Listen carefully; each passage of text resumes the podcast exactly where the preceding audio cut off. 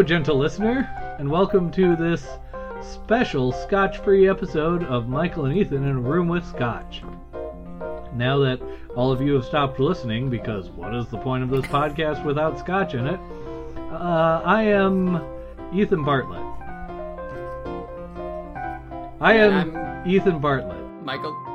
I, I'm Michael Lilienthal. Okay, well, we're we're gonna have to edit that because you definitely do a lot of editing work on this podcast. Ever, So much. Yeah. So much. It's I like- heavily edited. I like how the only thing you actually edit is names with Michael.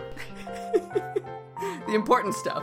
Like left in are multiple like us doing multiple takes and me saying like, "Can you edit that out so we don't sound like idiots, please?" But no, names with Michael is this like super highly produced like you you actually got a subscription to lynda.com to figure out how to how to do the things in names with Michael. But the rest of it is it- just us yelling into a microphone.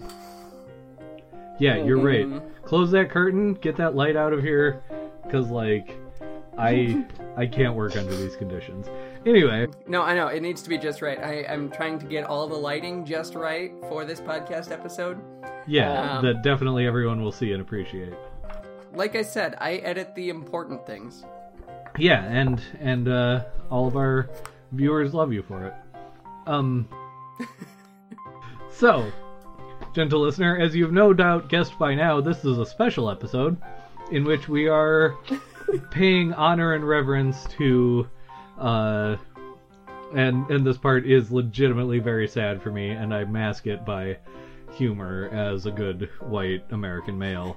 Um, but we are we are paying honor to um, Gene Wolfe, who uh, passed away recently, depending on when this episode comes out. Which, like, Michael did just tell me when that would be, and I forgot. It'll be in probably Don't say it wrong.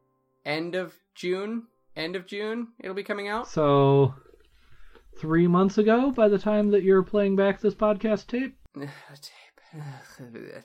Um, I was hoping to slip that reference in by uh, uh, trying to make you do math while I was saying it, because you would you would want to be smart and do the math, but didn't work, I guess.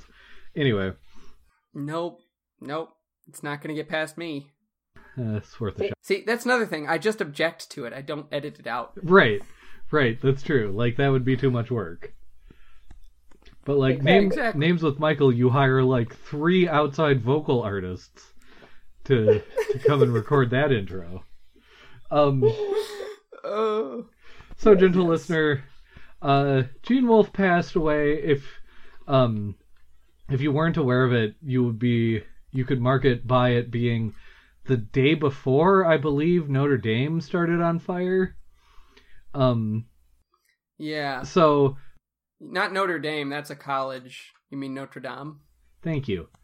Um, I'm American, so I just figured everyone would understand what I meant with my accent. But thank you for just like making me look like a rube. See, I'm worried that you just freaked out a bunch of our listeners who are followers of Notre Dame football. Don't worry. The Fighting Irish are fine. Wow. Uh, anyway, so a fellow science fiction writer named James Blaylock said, uh, Gene Wolfe dies and Notre Dame burns. Surely it is the devil's own day. Uh, referencing the fact that both were monuments to Roman Catholic influence in, in culture and art. Um, but Gene Wolfe has appeared on this show before. We uh, did two episodes on his book A Borrowed Man, which, at least as of right now, is the latest or the, the most recent novel that he published. Um, Mm-hmm. I don't know if there's, you know, one more uh, that was lined up when he passed, or if that will prove to be his last novel. Um, In the hopper or anything? yeah. Uh, so you know he's appeared on this show before. To me personally, he's like one of my biggest influences of all time. I've read every single one of his novels, almost all of his published short story collections. Um, you know, he formed me as a writer and as a reader, and just like as a person weirdly. So like I don't usually get upset about like celebrity deaths or famous people deaths um hmm too Mhm. much, but like Gene Wolfe like that hurt uh to find out that he had passed even though he was, you know, 89 years old, but like still like I don't Right. know. Uh Like it was it was coming obviously, but also that doesn't lessen the impact. yeah, in the same way that like a grandparent passing would. Yep. So yeah. Um so we just wanted to do this special uh in honor of him and just as an opportunity, a timely somewhat timely one, even though we have apparently like a three month backlog or whatever. Um of Right. just Right. honoring his legacy and taking a look at another of his pieces of fiction. So hmm that said, uh, this episode we are reading a, uh story from the Gene Wolfe collection, The Island of Doctor Death and Other Stories and Other Stories. Hmm But somewhat confusingly, the story we are reading is called The Death of Dr. Island. More on that in a minute, but I do want to give the gentle listener a moment to go read this story. Um, and if you have to pick up the entire collection, like it is well worth it. Um, hmm not only obviously do I blanket recommend Gene Wolfe, but like this is one of his finest collections of stories with some of his finest stories in it. Um, so it's it's worth picking up just just for its own sake. Um, so go read that.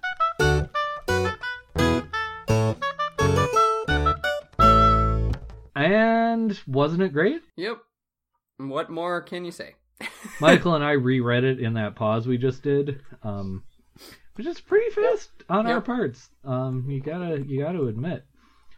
Uh, like yeah pretty much I, I i think the the best reply we can give to this story is the last line of this story oh man, now I have to flip for all the way all the way to the end of the story. Wow, I'm so mad at you. i know i know you are Also, yes. Uh, do we need to have Karen read the rules? like historically we haven't really had rules on these She'll- I genuinely couldn't if remember. if she wants to she can Nah, she's lying on the couch eating truffles, so she's good. all right all right you treat your wife right Yeah, I was gonna say I'm leaving it open to interpretation whether that's actually what she's doing at this very moment or not. But uh, yeah, we'll we'll not have that. I couldn't remember. Michael lost the script before we started this episode, so I'm just flailing wildly. And by lost the script, Oh, I no do script. mean he like accidentally burned it, um, lighting his cigarette that he always smokes at the beginning of these episodes. yep that's what i do all the time So, Michael, do we need to do anything else, or should we just uh, get started here? should we share what we're drinking quick Yeah, we should say that. Thank you. I looked at my drink and then was like, "Oh, yeah, we should do that, please." What are you drinking, Michael? uh, i am drinking a vodka tonic with a splash of orange bitters Ooh, it's quite good. Um, that uh, the the the orange really kind of gives a nice little twist to it, and that extra citrusy burst that you always want, especially on a nice warm late spring day in southern Minnesota. like I don't always, I, I don't usually trust vodka. Um, but Uh-huh. Uh it, it- like that sounds perfect for exactly the type of weather we're having, like here in the Upper well, Midwest at this time. Here's the thing: this this vodka also is Grey Duck vodka, which is a Minnesota brand of vodka. Yeah, because it's named after the way that Minnesota says "duck, duck, goose" wrong. Is the right way to play the game. Duck. Because duck. the right way would be Duck. the one that a very small circumscribed population says it, as opposed to the way that literally everyone else says it. Like, are you just quashing minorities here, Ethan? Is that what you're saying? Wow, I I really don't care about this debate. I just wanted to see what you would give me in reply to what I just said, and that was very good. Like I'm tempted to cede cede it to you, except I don't want to. And this is not the Duck Duck Grey Duck Goose podcast, so uh no, no, we'll save that for another podcast. But No, my, no, my my replies were I had a bunch of different options going through my head, and I thought, you know what, I'll take the lowest. Yeah, route. just just reach up and pluck the nearest lowest hanging possible fruit there, huh? Yep. Okay. well, good. Um. So, gentle listener, we uh we What are you drinking? oh yeah, I didn't even say it, did I? Um. No, so I'm drinking a drink that is apparently called the Mara Amu, uh, which I got Mara out of a collection of tiki drinks um, that I acquired re- recently called Intoxica, uh, which is written by a man named Jeff Berry, who took it upon himself to sort of unearth vintage tiki drink recipes and sort of bring back tiki drinks from the like uh artificial sour underworld from which to which they had descended um and look up some of the original recipes from the 30s and 40s this one apparently comes more from the 70s but it's uh a recipe originally from the uh Mai Kai restaurant in Fort Lauderdale Florida uh which was is apparently one of the few restaurants that sort of held on to its its good fresh ingredient tiki tradition. So this uh this drink has several um fruit juices to it. There's lime juice, there's grapefruit juice, there's orange juice. It has three different types of rum, a light one, a gold one, and a dark one. Um in case you're wondering where all of my uh, splurge money has gone the last few months. It also has passion fruit syrup in it, which is something I had to chase all over the greatest greater Madison area to track down. It's extremely hard to find. I finally found what I found was passion fruit puree in the last few days, um, which if you defrost it and mix it with simple syrup makes a perfectly good uh, syrup. Um, and so I've been experimenting with juices or with uh, drinks containing passion fruit syrup the last couple days. Uh, so this is one of those. It's it's quite good. It's uh, somewhat somewhat sour, somewhat bitter, but also a little bit sweet and rummy. Um, and it's another good one for a time in which the weather is sort of warming up. hmm Uh, so that said, uh, let's launch into the Mhm. death of Doctor Island. Yes. Now, as I mentioned, the the uh, tit- titling here might be confusing. Um, So I want to run down all of this real quick.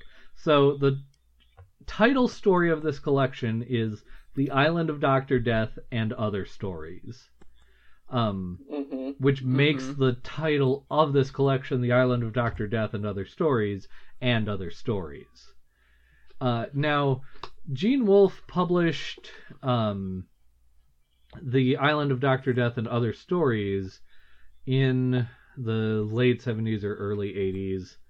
I meant to look this up before we recorded, and I failed to, but sometime in that general time frame. Uh, and he, uh, it was nominated for a Hugo Award for Best Short Story, I believe. Um, and you know the the ballots were printed. It won. Uh, it was on the program as being awarded the best Hugo Award, and then, as I understand the history of this, at the last moment, it was uh, disqualified because it was like a hundred words over the the limit to be considered a short story, or something like that. So the uh, MC of the dinner, who was another science fiction writer, whose name I also can't remember, and I should have looked up, but this MC said, "It's okay. We all know that this award belongs to Gene, and all he has to do next year is write the Death of Doctor Island, and he will obviously, you know, get the award." Uh, which he just said as like an off the cuff joke, but of course Gene Wolfe, being who he is, took this as a challenge, and did in the following year write and publish the story that we're about to talk about called The Death of Dr. Island and won the Hugo Award for that story the next year. Um, That's fantastic. right? Is it not wonderful? Uh, hmm if if you have have uh, acquired the collection, gentle listener, you'll notice there's the Island of Doctor Death, the Death of Doctor Island, and then later in the collection there's the Doctor of Death Island, and Mm-hmm. Not in this collection, but I believe later Wolfe also wrote a story called The Death of the Island Doctor. Uh, and he published all four of these stories in a separate collection that, if I recall correctly, correctly was like a limited edition.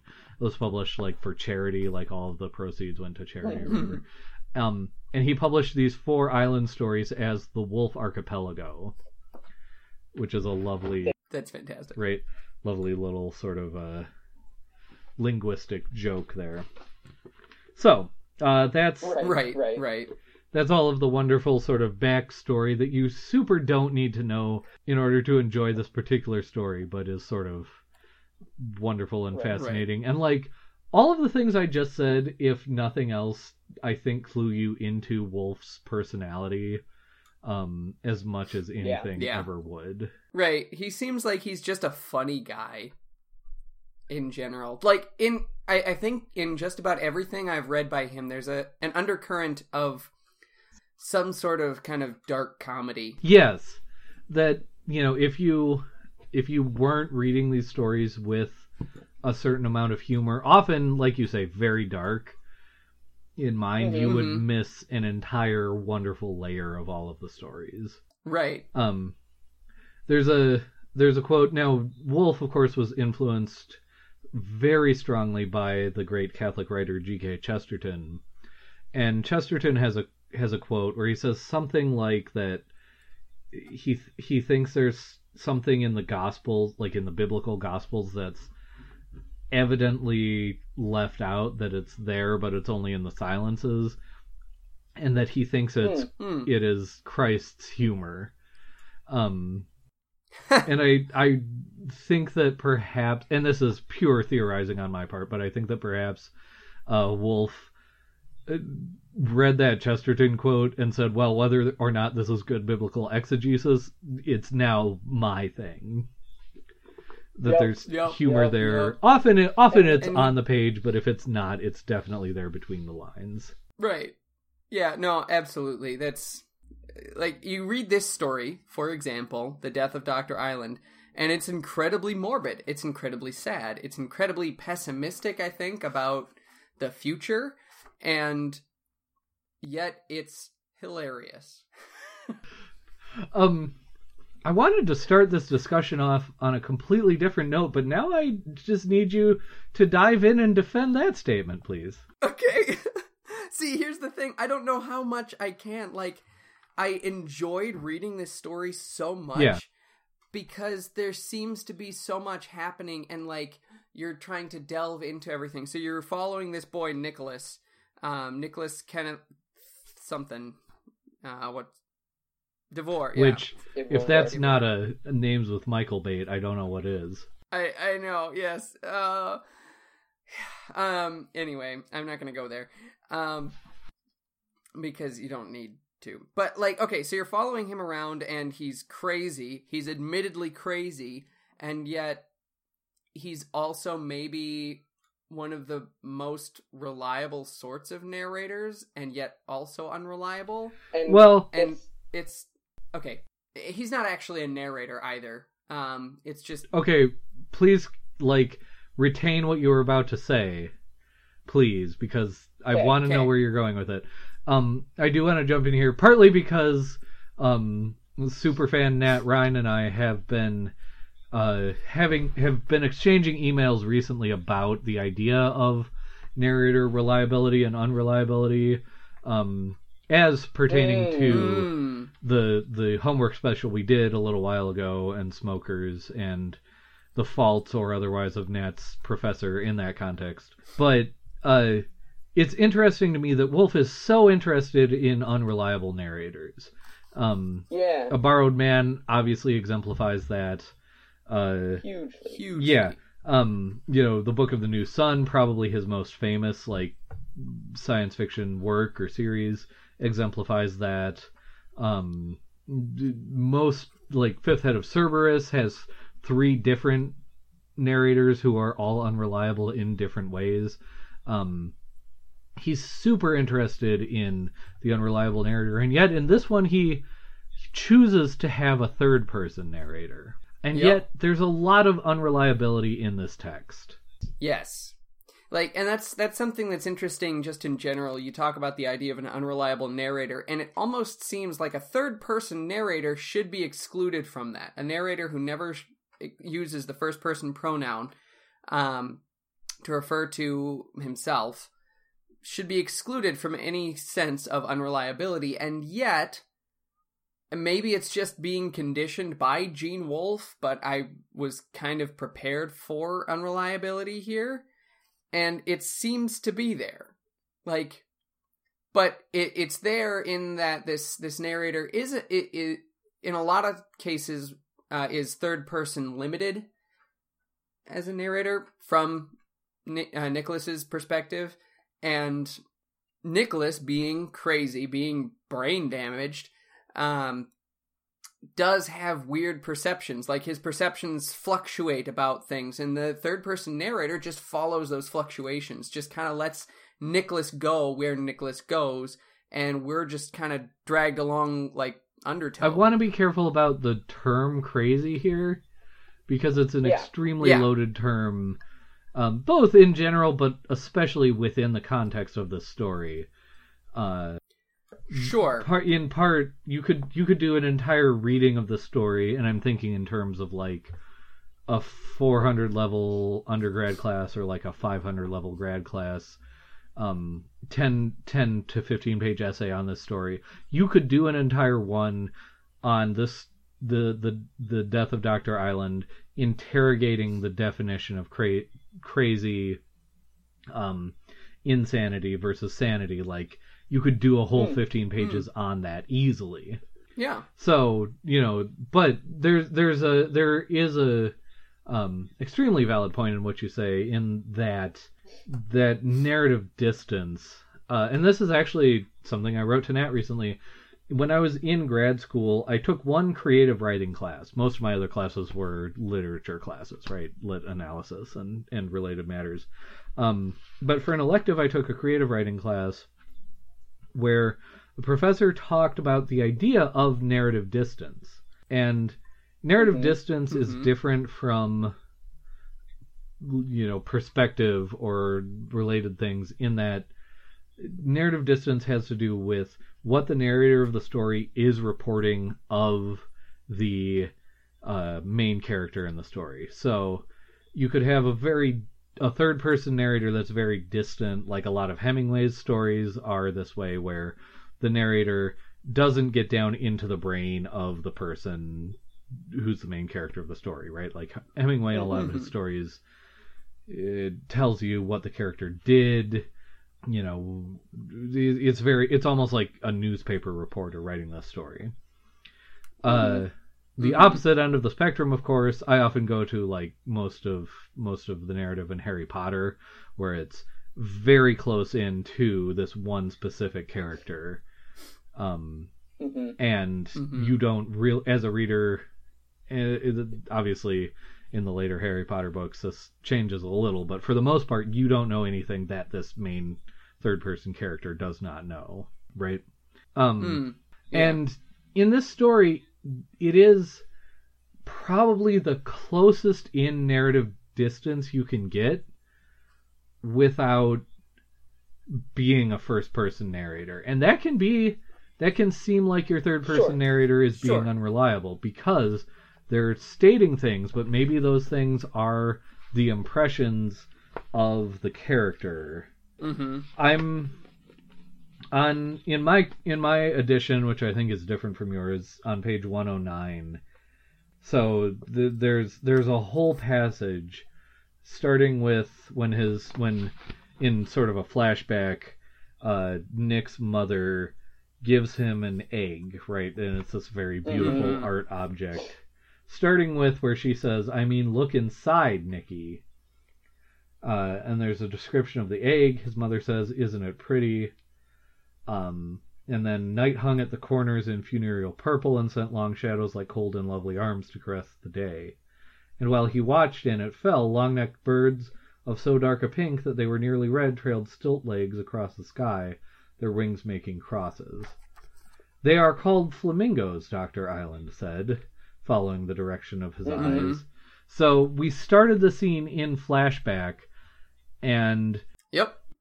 Seamlessly, without telling us, the narrative transitioned from the fr- flashback into the so-called like present tense of this story, the the current action of the Mhm. story, where um, we went from Nick sitting on the beach, uh, sort of thinking back into his past, to seeing something that Doctor Island, who can see him sitting on the beach, can see him seeing.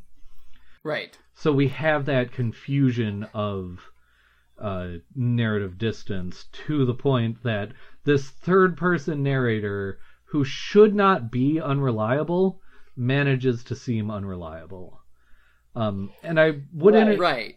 I would entertain a debate about whether that's truly an unreliable third person narrator versus a very close in third person narrator reporting the unreliability of the main character. But at that point, I think it's ultimately kind of immaterial. We've just got we're dealing with unreliability. That's kind of the point.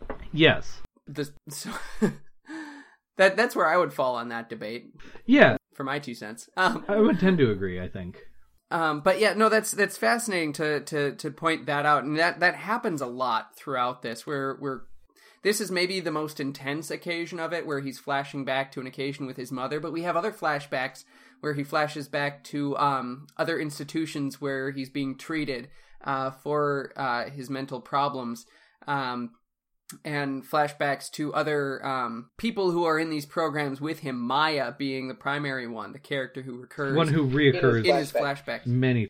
Yes, yes, she does absolutely, and like, um, we we gather that she died, and that she died in some gruesome way, and it's kind of almost hinted that maybe Nick is the one who killed her, but that's also seemingly directly refuted by the text as well. Yeah, he Um, definitely and seems so- like, to feel Yeah, responsible for her death. Again, Right, with right. his unreliability and the narrator's unreliability, it's easy to question whether that's objectively true or not. Right. I mean, like as as responsible as he may feel for Maya's death, he also at the end seems to feel responsible for Diane's death as well. Um, but also blame Dr. Island too, which the the blame question isn't necessarily the central one of this story. It's and this actually goes back to how I originally wanted to start this episode, and actually maybe how Sure, I'll end it. sure. Um, it's the question that would be central in the reader's mind, probably. Mm, in the sense that Gene Wolfe knows his audience in its own rhetorical context, including its historical time, that this would be the central question in the reader's mind. But as we move through the story, it is not the central question to any of the characters' minds, including Nick, including Dr. Island, and certainly including Ignatius or um, uh, Diane uh, or any of the other Mhm. characters. Um, here's a here's a connection along these lines, and this is something I wanted to get into. The female characters in this story, the women in this. yes. So, related to all of this, here's a set of connections. So, um, Michael, I don't know. I know you have you have a later edition of this collection than I do. Mine starts on Mhm. 77 and goes to 131. Um, Mine Mine's- starts on 80 and goes to 130. so So, So- approximate. Approximate, not quite the same probably. So okay, on 89, uh, one of the first introductions of Maya in a flashback sequence, right? Like this, Maya Mhm. said, and held her legs together and extended her arms to make a three-bladed bike prop or a crucifix. Um, which hmm as a maybe will be relevant, but definitely as an aside, the u- the explicit use of the term crucifix in a text generated by a Roman Catholic author should always Right. always be something you mark. Not necessarily for any particular reason, depending on the author, but definitely should like be you should be alert to it. Uh, still in that same in that same paragraph, she had thrown herself into a spin as she made the movement and revolved slowly. Stage center, red shorts, white blouse, red shorts, white blouse, red shorts, no shoes. Okay. Uh, several Mhm. pages later, doc, uh, page 94 in mine, Dr. Island is uh, talking talking to Nicholas. And in the middle of a paragraph, we get Diane and the boy had turned away, and the waves hissing and slapping ceased to be speech. Gulls wheeled overhead, and once a red and yellow parrot fluttered from one palm to another. Uh, I think Mm. the color repetition is interesting there. Yes. So then we uh, skip forward again, uh, 108 in my edition. Hopefully, it's approximate in other editions. Nicholas says, "You talk like a woman. Are you a woman?" Which is an- Uh-huh. one of Wolfe's interesting, like double entendre, not double entendre in like the sexual sense, but like these double meanings. Um, you talk like a woman. Does that mean like some idea of like sentimentality versus like intellectualism that you'd if if it was 1500 years ago we'd you know we'd think of these like Mm. intellectual standards or does he literally mean like your voice sounds like a woman Right. there's no context to indicate either one or somewhere in between and we don't have enough of this like future space culture to know again if he means one or the other Right. Well, it goes on, and when, yeah, when he's he says when you're talking to Diane, you sounded more like a man, which again doesn't answer the question of what do you mean by sounding like a woman, sounding like a man? Is it the tone of voice? Is it the pitch, the timbre, or is it the words you say? especially Um, in a potentially like post-human culture where we may have extremely advanced body modification so people can like physically literally sound like anything they want what does it mean to Right. sound like a woman or to sound like a man Right. You know, okay, so there's there's a connection at are, you have more thought to say. I'm going to hold on to this and let you finish your thought.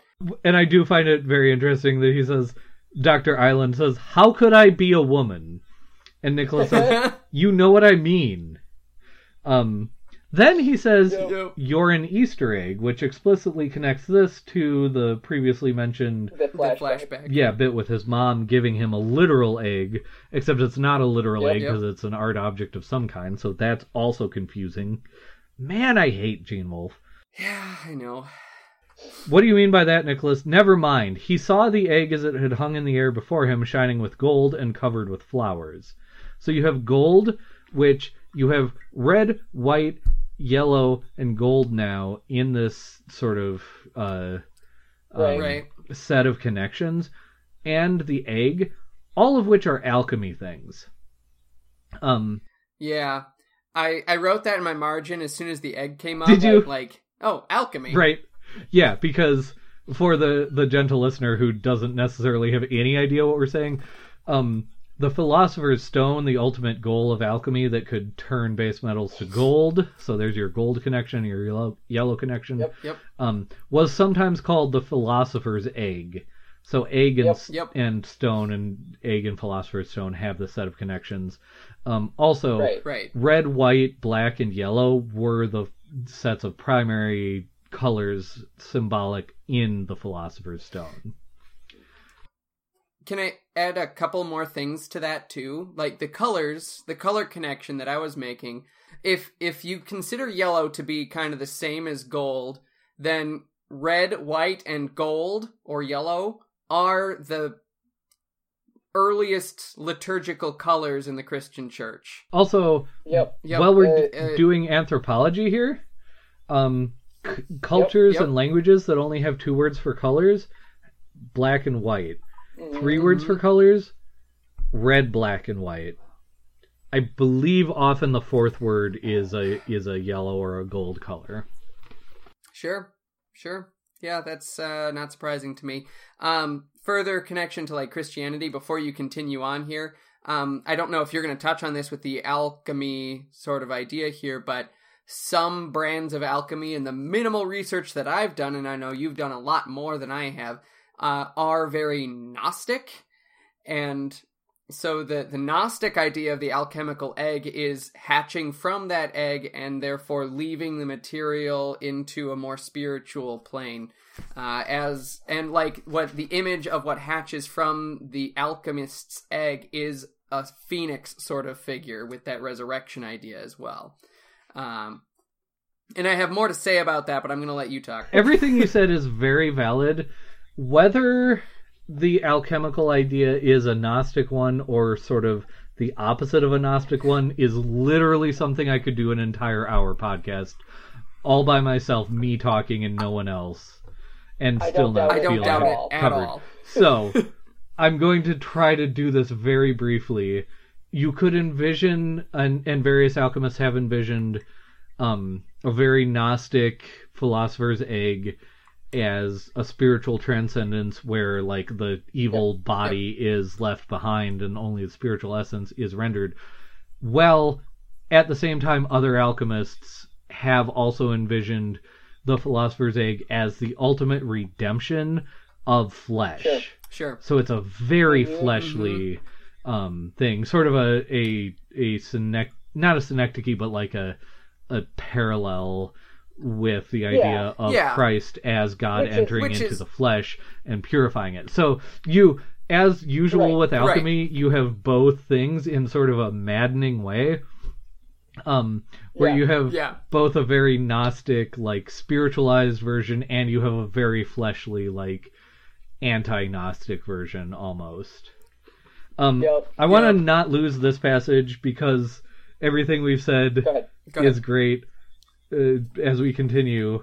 So the island says, "You haven't yet said you think me beautiful," um, which is a very like flirty, depending on sort of your definition, and maybe maybe this is problematic, but it seems like a very like female like flirty response. Oh, are you gonna call me beautiful? Um, Uh huh. which just we could talk about that line forever. Um, Nicholas then Yeah. says you're an Easter egg, which with all the baggage we've now brought into this should be significant. What do you mean by that. Nicholas? Which is your as Doctor Island this like psychology this this uh, psychiatrist um you know that's your classic psychologist response never mind I've, i think i read this bit before uh Yep. Dr. Yep. Island says, Eggs are dyed with pretty colors for Easter, and my colors are beautiful. Is that what you mean, Nicholas? Again, asking him to call Dr. Island beautiful. Yep. His mother had brought the egg on visiting day, but she could never have made it. Nicholas knew who must have made it. The gold was that very pure gold used for shielding delicate instruments. The clear flakes of crystallized carbon that dotted the egg's surface with tiny scars could only have come from a laboratory high pressure furnace. And uh, there's there's several various like th- places we could go with this, but as long as we're tracing this alchemy symbolism, the idea of very pure gold is exactly what the philosopher's stone is meant to produce like not any corrupt Yep. earthly gold Yep. but a very pure you know gold um laboratory high pressure furnace if you trace the lineage of um chemical mechanisms chemical uh apparati from Mm-hmm. when alchemists developed them, which they did develop several of like the the apparati that are still in use today through our time where alchemy is sort of this occult thing that actual chemists would never have anything to do with through into the future where we're the the world built here sort of assumes a future descended from earth as it is now Right. so like there's this alchemical like heritage, you know, pushing all the way through here, right? Right. Mm-hmm. So uh, then we have the passage that I did read earlier that's about a page later in mine, 109, the flamingos making crosses. Mm-hmm. And I want to say there was maybe one other element here, but I can't remember it. And then, of course, I don't know. I think I think you could trace this uh, set of connections um, even more so. So my page Sure. 114 at the bottom. Nicholas wondered why it was always men, most often doctors and clinical psychologists in his experience, who wanted to tell you stories. Jesus, he recalled, was always telling everyone stories, and the Virgin Mary almost never, though a woman he had once known who thought she was the Virgin Mary had always been talking about her son. He thought Mhm. Ignacio looked a little like Jesus. Possibly the most deeply troubling sentence in this entire story. Um, Yo. though the fact that, you know, I am uh, one of my own religious and intellec- intellectual heritage, and I did say the word possibly before that statement, tells you perhaps everything else you need to know about this story. You also said perhaps just now. Um, but yes, so this kind of ties in with with a, a set of connections I wanted I wanted to make earlier. Just that Nicholas's relationship with women is interesting, and I am mad about the fact that that's one of the most interesting features here because it seems so Freudianly reductive as far as this whole setting being therapy. Like, this whole island is the couch where he is lying and talking to Dr. Island about his problems. And so Dr. Island is saying maybe this is relating to your relationship with your mother, essentially. Um, but it is. Like, it, it all is. You see this relationship to women, and the women are so intimately connected with these aspects of religion and uh, like the with the cross and the crucifix, you know, Maya being connected to the cross, this flashback to his mother being connected to the flamingos looking like crosses, and then all together as well, you see them all connected to birds. I can't find the passage exactly, but when Diane tells there's tells him there's a bird living inside me, and also I'm not me, I'm the bird. Um, so again, like making her body the egg for the bird to hatch out of when it's done feeding on the insides of her. Um, but um, but uh, okay, so um, there's a connection here too. Did you know he gave away the ending to the story in the middle? Well, I first wanted to just mention that I had noted the bird symbolism and I had noted the egg symbolism, and I somehow failed to like connect those two. Um, Oh, but you're oh, right, sure. like that is freaking essential. right? Like what comes out of eggs? Birds. Um, I I want to know what you mean by this. I would like to say that he gave away the ending when he associ- associated Maya and the crucifix, which is like less than a quarter of the way through the story. But Okay, yes. There he absolutely did, but it's um maybe hidden in a more snooty sort of snobbish way. Uh my page 109, right where you were talking about where he says you're an Easter egg, that whole page and everything. But before the flamingos, he's describing um or his mother in the flashback is describing the egg and describing the flowers. The flowers are meadowsweet, fraxinella, lily of the valley, and moss rose. oh, oh, Lily of the Valley, by the way, is my name, um, Lilienthal. But uh, the meaning of these flowers, meadowsweet symbolizes uselessness, Fraxinella symbolizes fire, Lily of the Valley symbolizes eternal life and a return of happiness, and Moss Rose symbolizes a confession of love in a very generic sort of way. And then Asphodel comes on the uh, other way. He saw then that there was a lens at one end disguised as a dewdrop in the throat of an asphodel, and an asphodel symbolizes remembrance beyond the grave. oh my gosh. So, okay, starting with Meadow, it's telling the story in the order you meet the flowers also, because Meadowsweet, uselessness, we hear from Dr. Island that uh, Diane's case is essentially useless. It's not going to be won. So, what happens to her? She dies through fire. But through that, there's an eternal sort of life that comes to her and a return of happiness to Ignacio through her death. Uh, and the confession of love that Nicholas then kind of has his own sort of breakthrough or breakdown at that point, realizing that he cares for her this much. Uh, and that causes him, or, you could debate that, you know, Dr. Island takes credit for putting his right brain in, or his left brain into a catatonic state uh, at that point. But then Asphodel that she is remembered beyond the grave at that point as well. Um, yeah, so the flowers tell the story of the And end. then yeah, exactly. And this all ties into the fact and like the the cross crucifix even red and gold symbolism associated and then the the birds associated with the women who again birds um especially pelicans Yep. are a Yep. classical Christ symbol. All of this associated with Yeah. sacrifice Yes.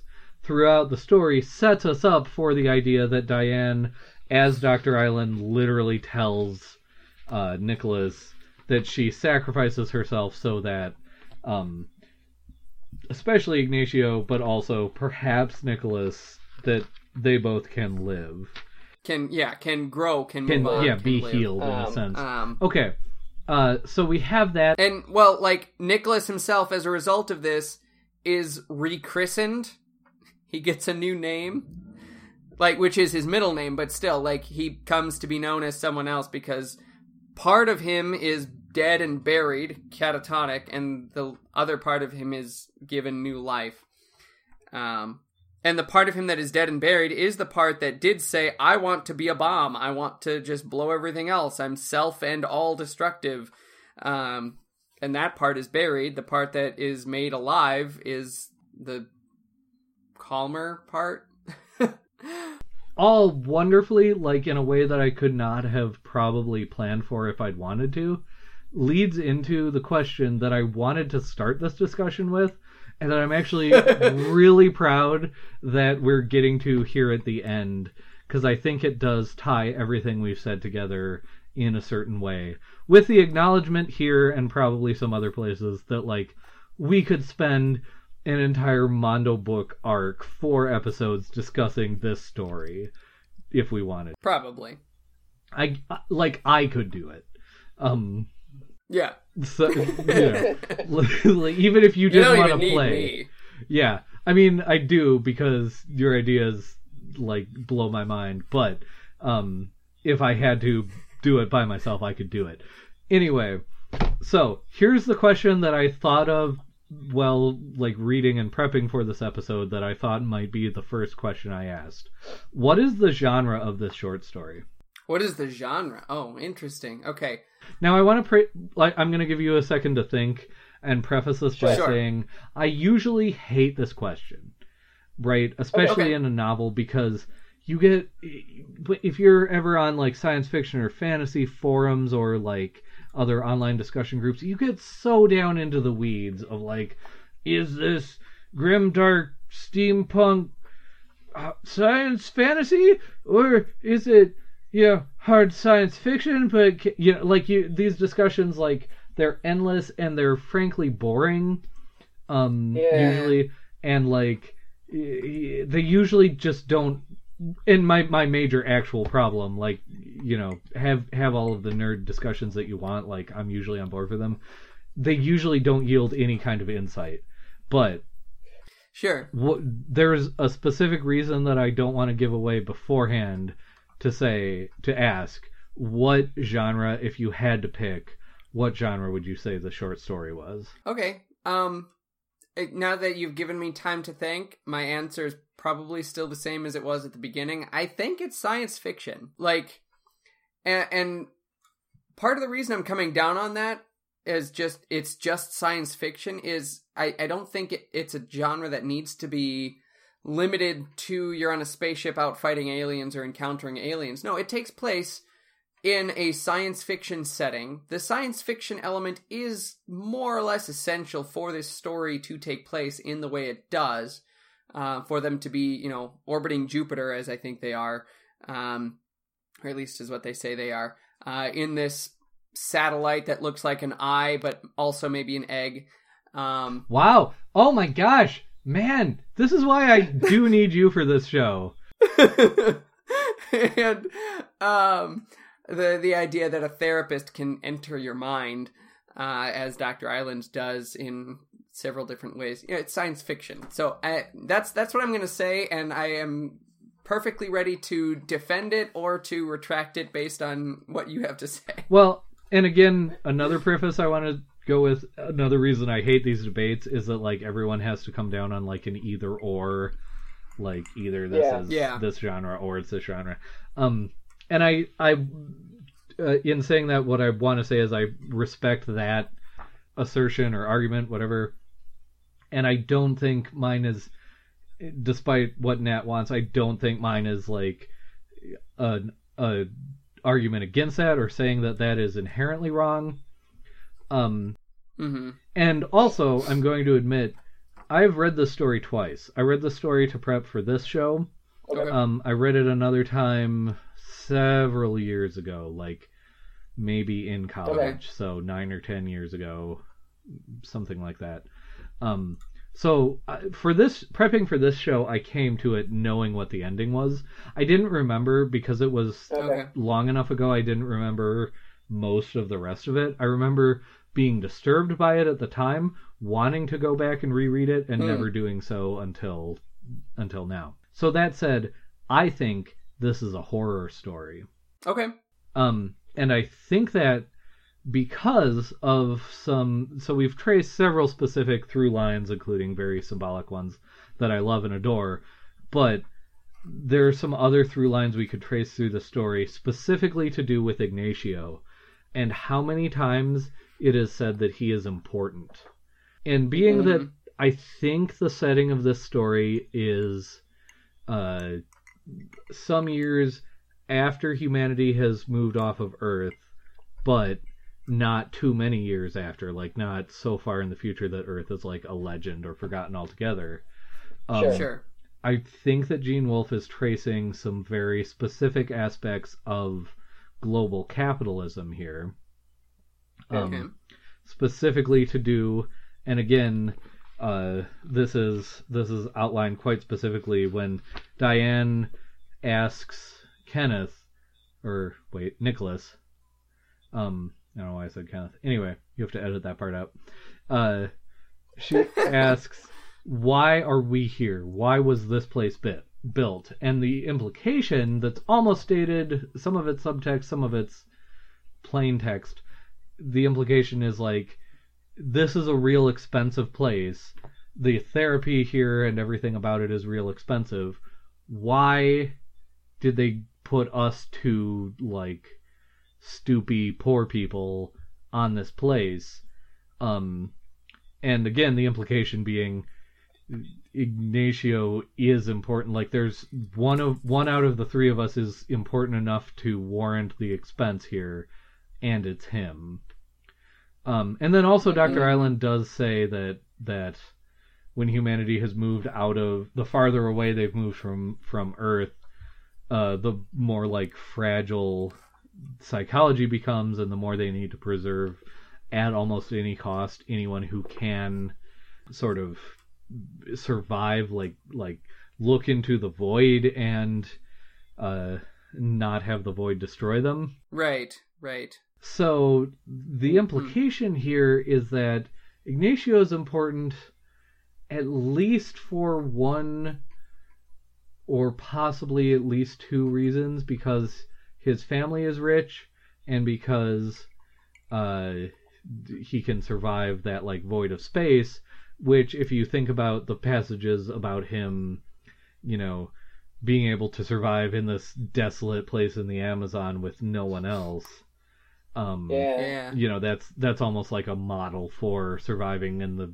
vasties of space without anyone else um so the implication to me again i have to admit that this is on a second reading that i might not have gotten from a first reading but the implication to me is that diane is a an explicit calculated sacrifice because they knew what Ignacio's problem was and that it was this sort of like fear or uh, uh, fear or revulsion of women that he needed to get over that Yep. that Dr. Island was built to create the situation where Diane would sacrifice herself and that that would solve sort of solve Ignacio's problem.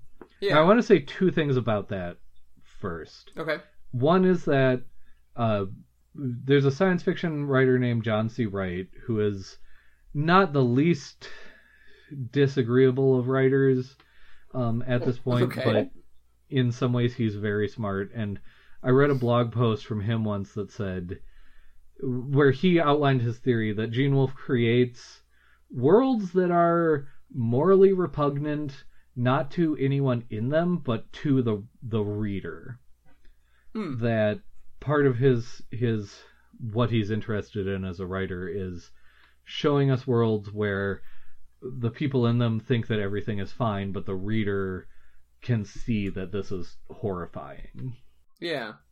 So that's that's like one one other leg on Yeah. which this theory rests, and I can definitely see that in other works Sure, of Gene sure. Wolfe.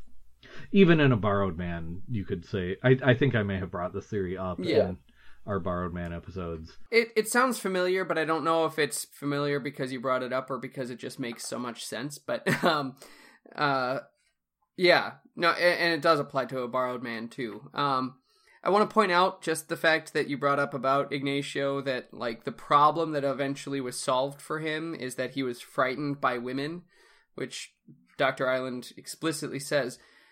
And I don't know if we have a hint of that ever before this point. Like, we see him interacting differently with Nicholas and Diane, but I don't know if we ever hear that it's explicitly because he has a fear of women. I don't know if I necessarily want to call that into a, into doubt uh, either, but um, I think it's, It's, uh, possible that Dr. Island is wrong and that that's in this text.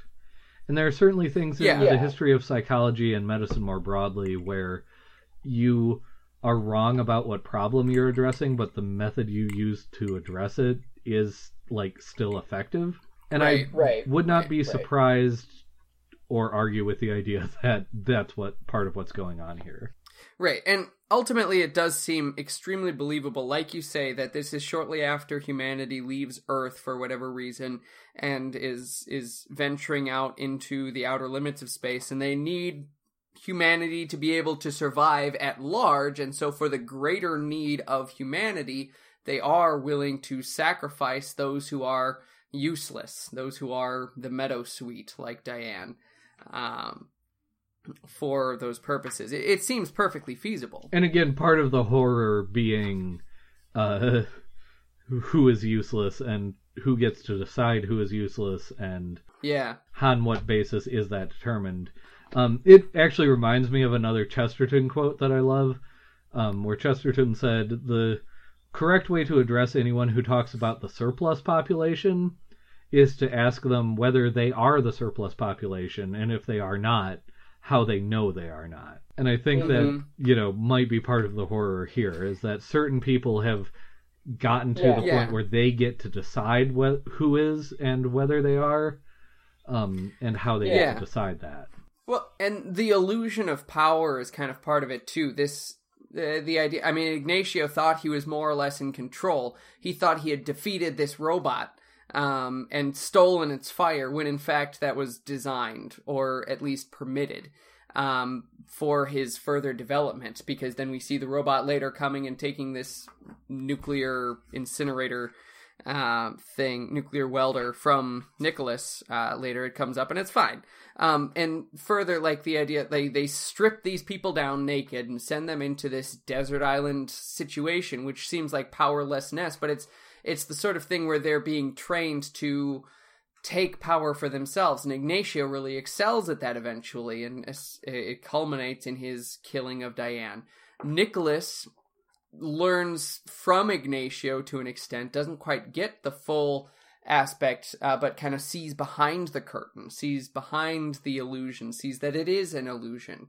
Um, and so his development is different, seeing that this idea of power is itself false. And uh, in that connection, too, I want to talk just briefly, just real briefly about words because okay um uh, this really starts at the very beginning of the story where we get this picture of this grain of sand teetering on the brink of the pit trembled and fell in and then there's an antlion this picture of an antlion and then the antlion is replaced by the boy who is revealed to be nicholas. He, it's explicitly described that he he is where the antlion was. He takes the place of the antlion so okay think in terms of gods and men in the way that, that the most common depiction of how the gods view men is the gods view men as men view ants. Okay? So ants, right? That's that's a really common picture. But here Nicholas is as an ant lion. So something that is destructive among ants. Okay? Uh, but still much less than a man, right? Um, so he's thrown into this situation. He's more wild than the rest of the wilderness around him. But then um, the surf starts talking to him, and the first words that the surf say to Nicholas are "Hear me," and it repeats "Hear me" three times, and then Nicholas hears him. So the words have affected what they say. Hear me, you hear it. Okay, the words are effective in that way. Which is Um, interesting in the because another of like these Wolfe uh, ambiguities is that for a while, if you're reading this for the first time, you wouldn't know whether the surf or some of these other natural elements are actually saying these things or whether it's some sort of metaphor that that Nicholas himself is sort of imposing on this wilderness. Which of course or whether it's some sort of psychosis that he's suffering from or something. Yeah. which of course becomes like part of the central like symbolic uh ground of the story is the idea that this setting has been created because people want Yep. to read into nature what they are already feeling. Yes. hmm And then the idea that their feelings are suddenly controlling nature here in this setting uh, is is fascinating. Continuing with this words theme, though, page one ten in my edition, right in the middle, um, Nicholas said it's right after the the the uh, the flying pelicans making crosses, um, or flamingos. Sorry. Um, Nicholas said words just mix you up, so he's denying words altogether. Then the very end, page 130 in my book, um, uh, Nicholas pressed his scarred head against his knees, rocking back and forth. Then Dr. Island speaking, Don't move. For a long time, he sat still. Once again, Dr. Island's words affecting what they say.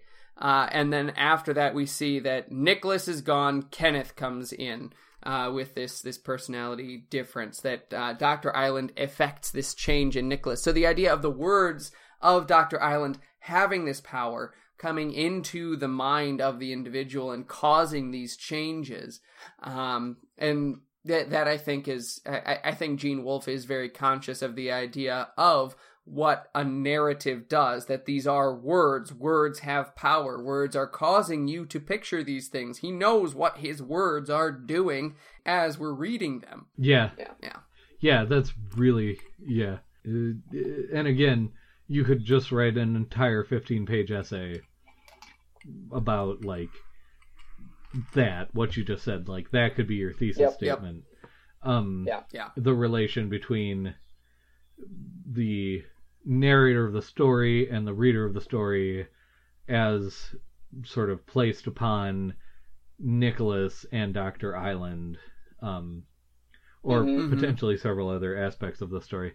Uh, the other thing, I one one other uh, thing I wanted to mention from the idea of reading the story as a horror story. Uh, mm-hmm. is just the idea that um oh so you had Mm-hmm. Mhm. mentioned maybe you didn't mean this but it certainly was the implication that in the end Dr. Island putting Nicholas DeVore into this catatonic state and bringing out the other personality was a healing thing yeah you could all, like I think it's legitimate to read it that way. Um, de- again, Yeah. depending Yeah. on your definition of of healing and and some of the other Yeah, terms yeah exactly involved.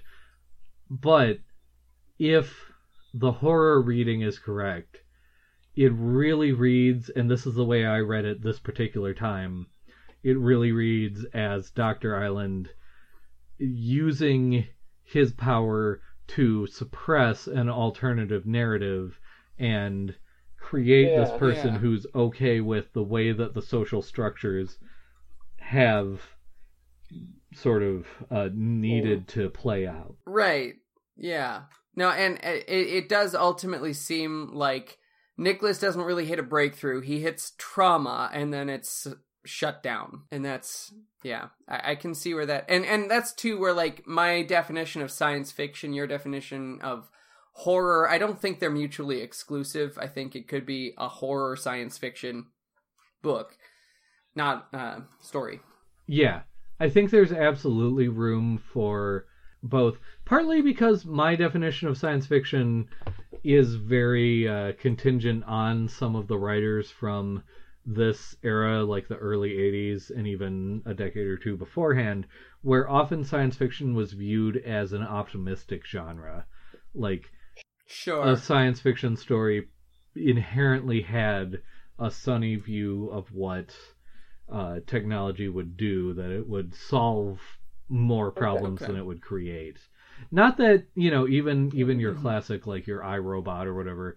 Not that they didn't address problems because that's how you create drama in fiction, but the outlook Right, was much right. more that again the the problems would be lesser than the the things that they solved and or that you would be able to solve the problems and they would again the the the solution would be less than the pain of solving it Mhm. and so again this is back to whose whose very pedantic definition of genre you want to use. Yep. by that definition uh, this this would not be a pure science fiction story it would have horror Yeah. in it even though most certainly i'm the the statement i'm a hundred thousand percent comfortable with is that the science in this story is like as good as Gene Wolfe could make it in the year 1980 like he definitely knew Yeah. what he was talking about as far as the speculative science went Mm-hmm. Yeah. Cool. Uh, as far as we've come, is that uh, is there anything else you really need to say? No, I think that's you know a good spot to to quit here. I I will say just that I do want to read it again, and I was kind of hoping I'd be able to read it before we recorded, uh, read it a second time, but I didn't get around to it. But I'm just encouraged to read it again. And again, this is you know Gene Wolfe. Like he wrote explicitly. He said this on the record. He wrote to be reread. Yeah. He was he was he's a he was a writer. I, it just hurts to use the past tense, but here we are. He was a writer Yep. who didn't write stories that everything could be gleaned from the first time. Right. He wrote intentionally to to uh, encourage and inspire multiple readings and readings at different levels and in different through different lenses and so on and so forth. Mm-hmm. Yep. Yeah. Yeah. Well, uh do we do we need to do any ratings? I don't think so. I mean, buy it. I'm just you know, it's Gene Wolfe. Buy it. right. Like Snap it up. going to be an unprejudiced uh, view from the seeds here, but yeah, buy buy it again. I I said something similar at the top of the episode, but uh, if you don't ever like, if you want to be convinced to buy Gene Wolfe's other collections of short fiction, get this one. Or if you don't Yeah. ever Yeah. want to read, if you only want to read one, get this one.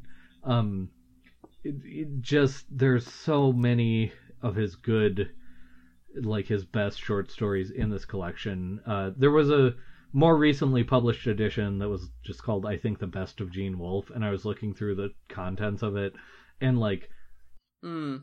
feel felt like to me fully half of the contents of that were just from this specific volume Hmm. so yeah uh buy it buy it buy it i'm sure our drinks were good uh Yep, Yep. yeah Very good. All right. Uh, well, thank you for listening to this Gene Wolfe special. Um, I hope it was good, but it was better than the version where I just broke down weeping because Gene Wolfe is dead at the age of 89. Um, Michael did have to not edit that, but just fully delete it and start us over. So, Yep. It's true. um, It took up an entire hour before this, and I was like, it was we can't, we can't keep this. I mean, it was like hour. an hour of the show and then two more hours of me weeping, and then we did what you've just heard. Yeah, it was bad. Yep. So, yeah, uh, thank you for listening. Uh, check out our other shows on the Tapestry Radio Network. We have Intermission, the audio drama podcast. Pokemon Rollout, the Pokemon Tabletop United actual play RPG podcast. Thank you. I just didn't want to give you any room to convict me. Very, very diplomatic of you. Thank you. Uh, really sort of selfish, but uh, call it. I, I like diplomatic better. Okay, check out my webcomic, Pin Porter Girl Detective. uh, fairy tale film noir uh, web comic. That's at pinporterdetective.com. Uh, Michael, where can they find you online? I am on Twitter at MGLILIENTHAL. I am also in um, Pokemon Rollout uh, regularly, so check that one out. And yeah, that's where I am. And in the Tapestry Radio Tap Root House on Facebook, that group, I'm there. I am at Bjartlett on Twitter, B J A R T L E T T. I don't check it very often, but if you tweet at me, I will probably see it. but why would you tweet at me? I don't know. Uh, yeah, Because they're mad at you. yeah, that's that's definitely why. Um, thank you for listening.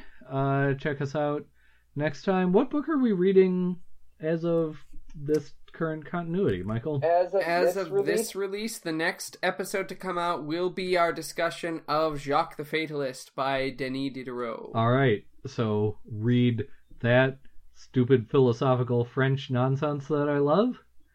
And until next time, just remember it is our party and we will cry if we want to.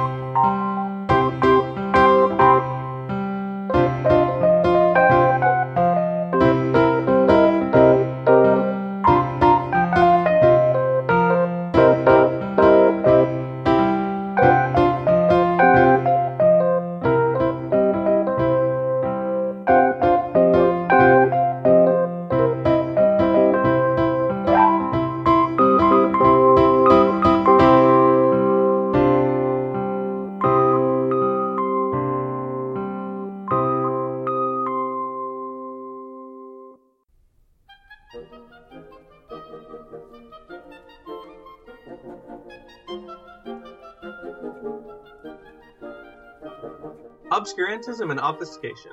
Orally observed, gentle listener. Gentle listener. Gentle listener, Gentle listener, obviated objects of oblivion, obambulating about offered unto you Offered unto you. offered unto you In the Tapestry Radio Network. tapestryradio.org. from our fancy to yours.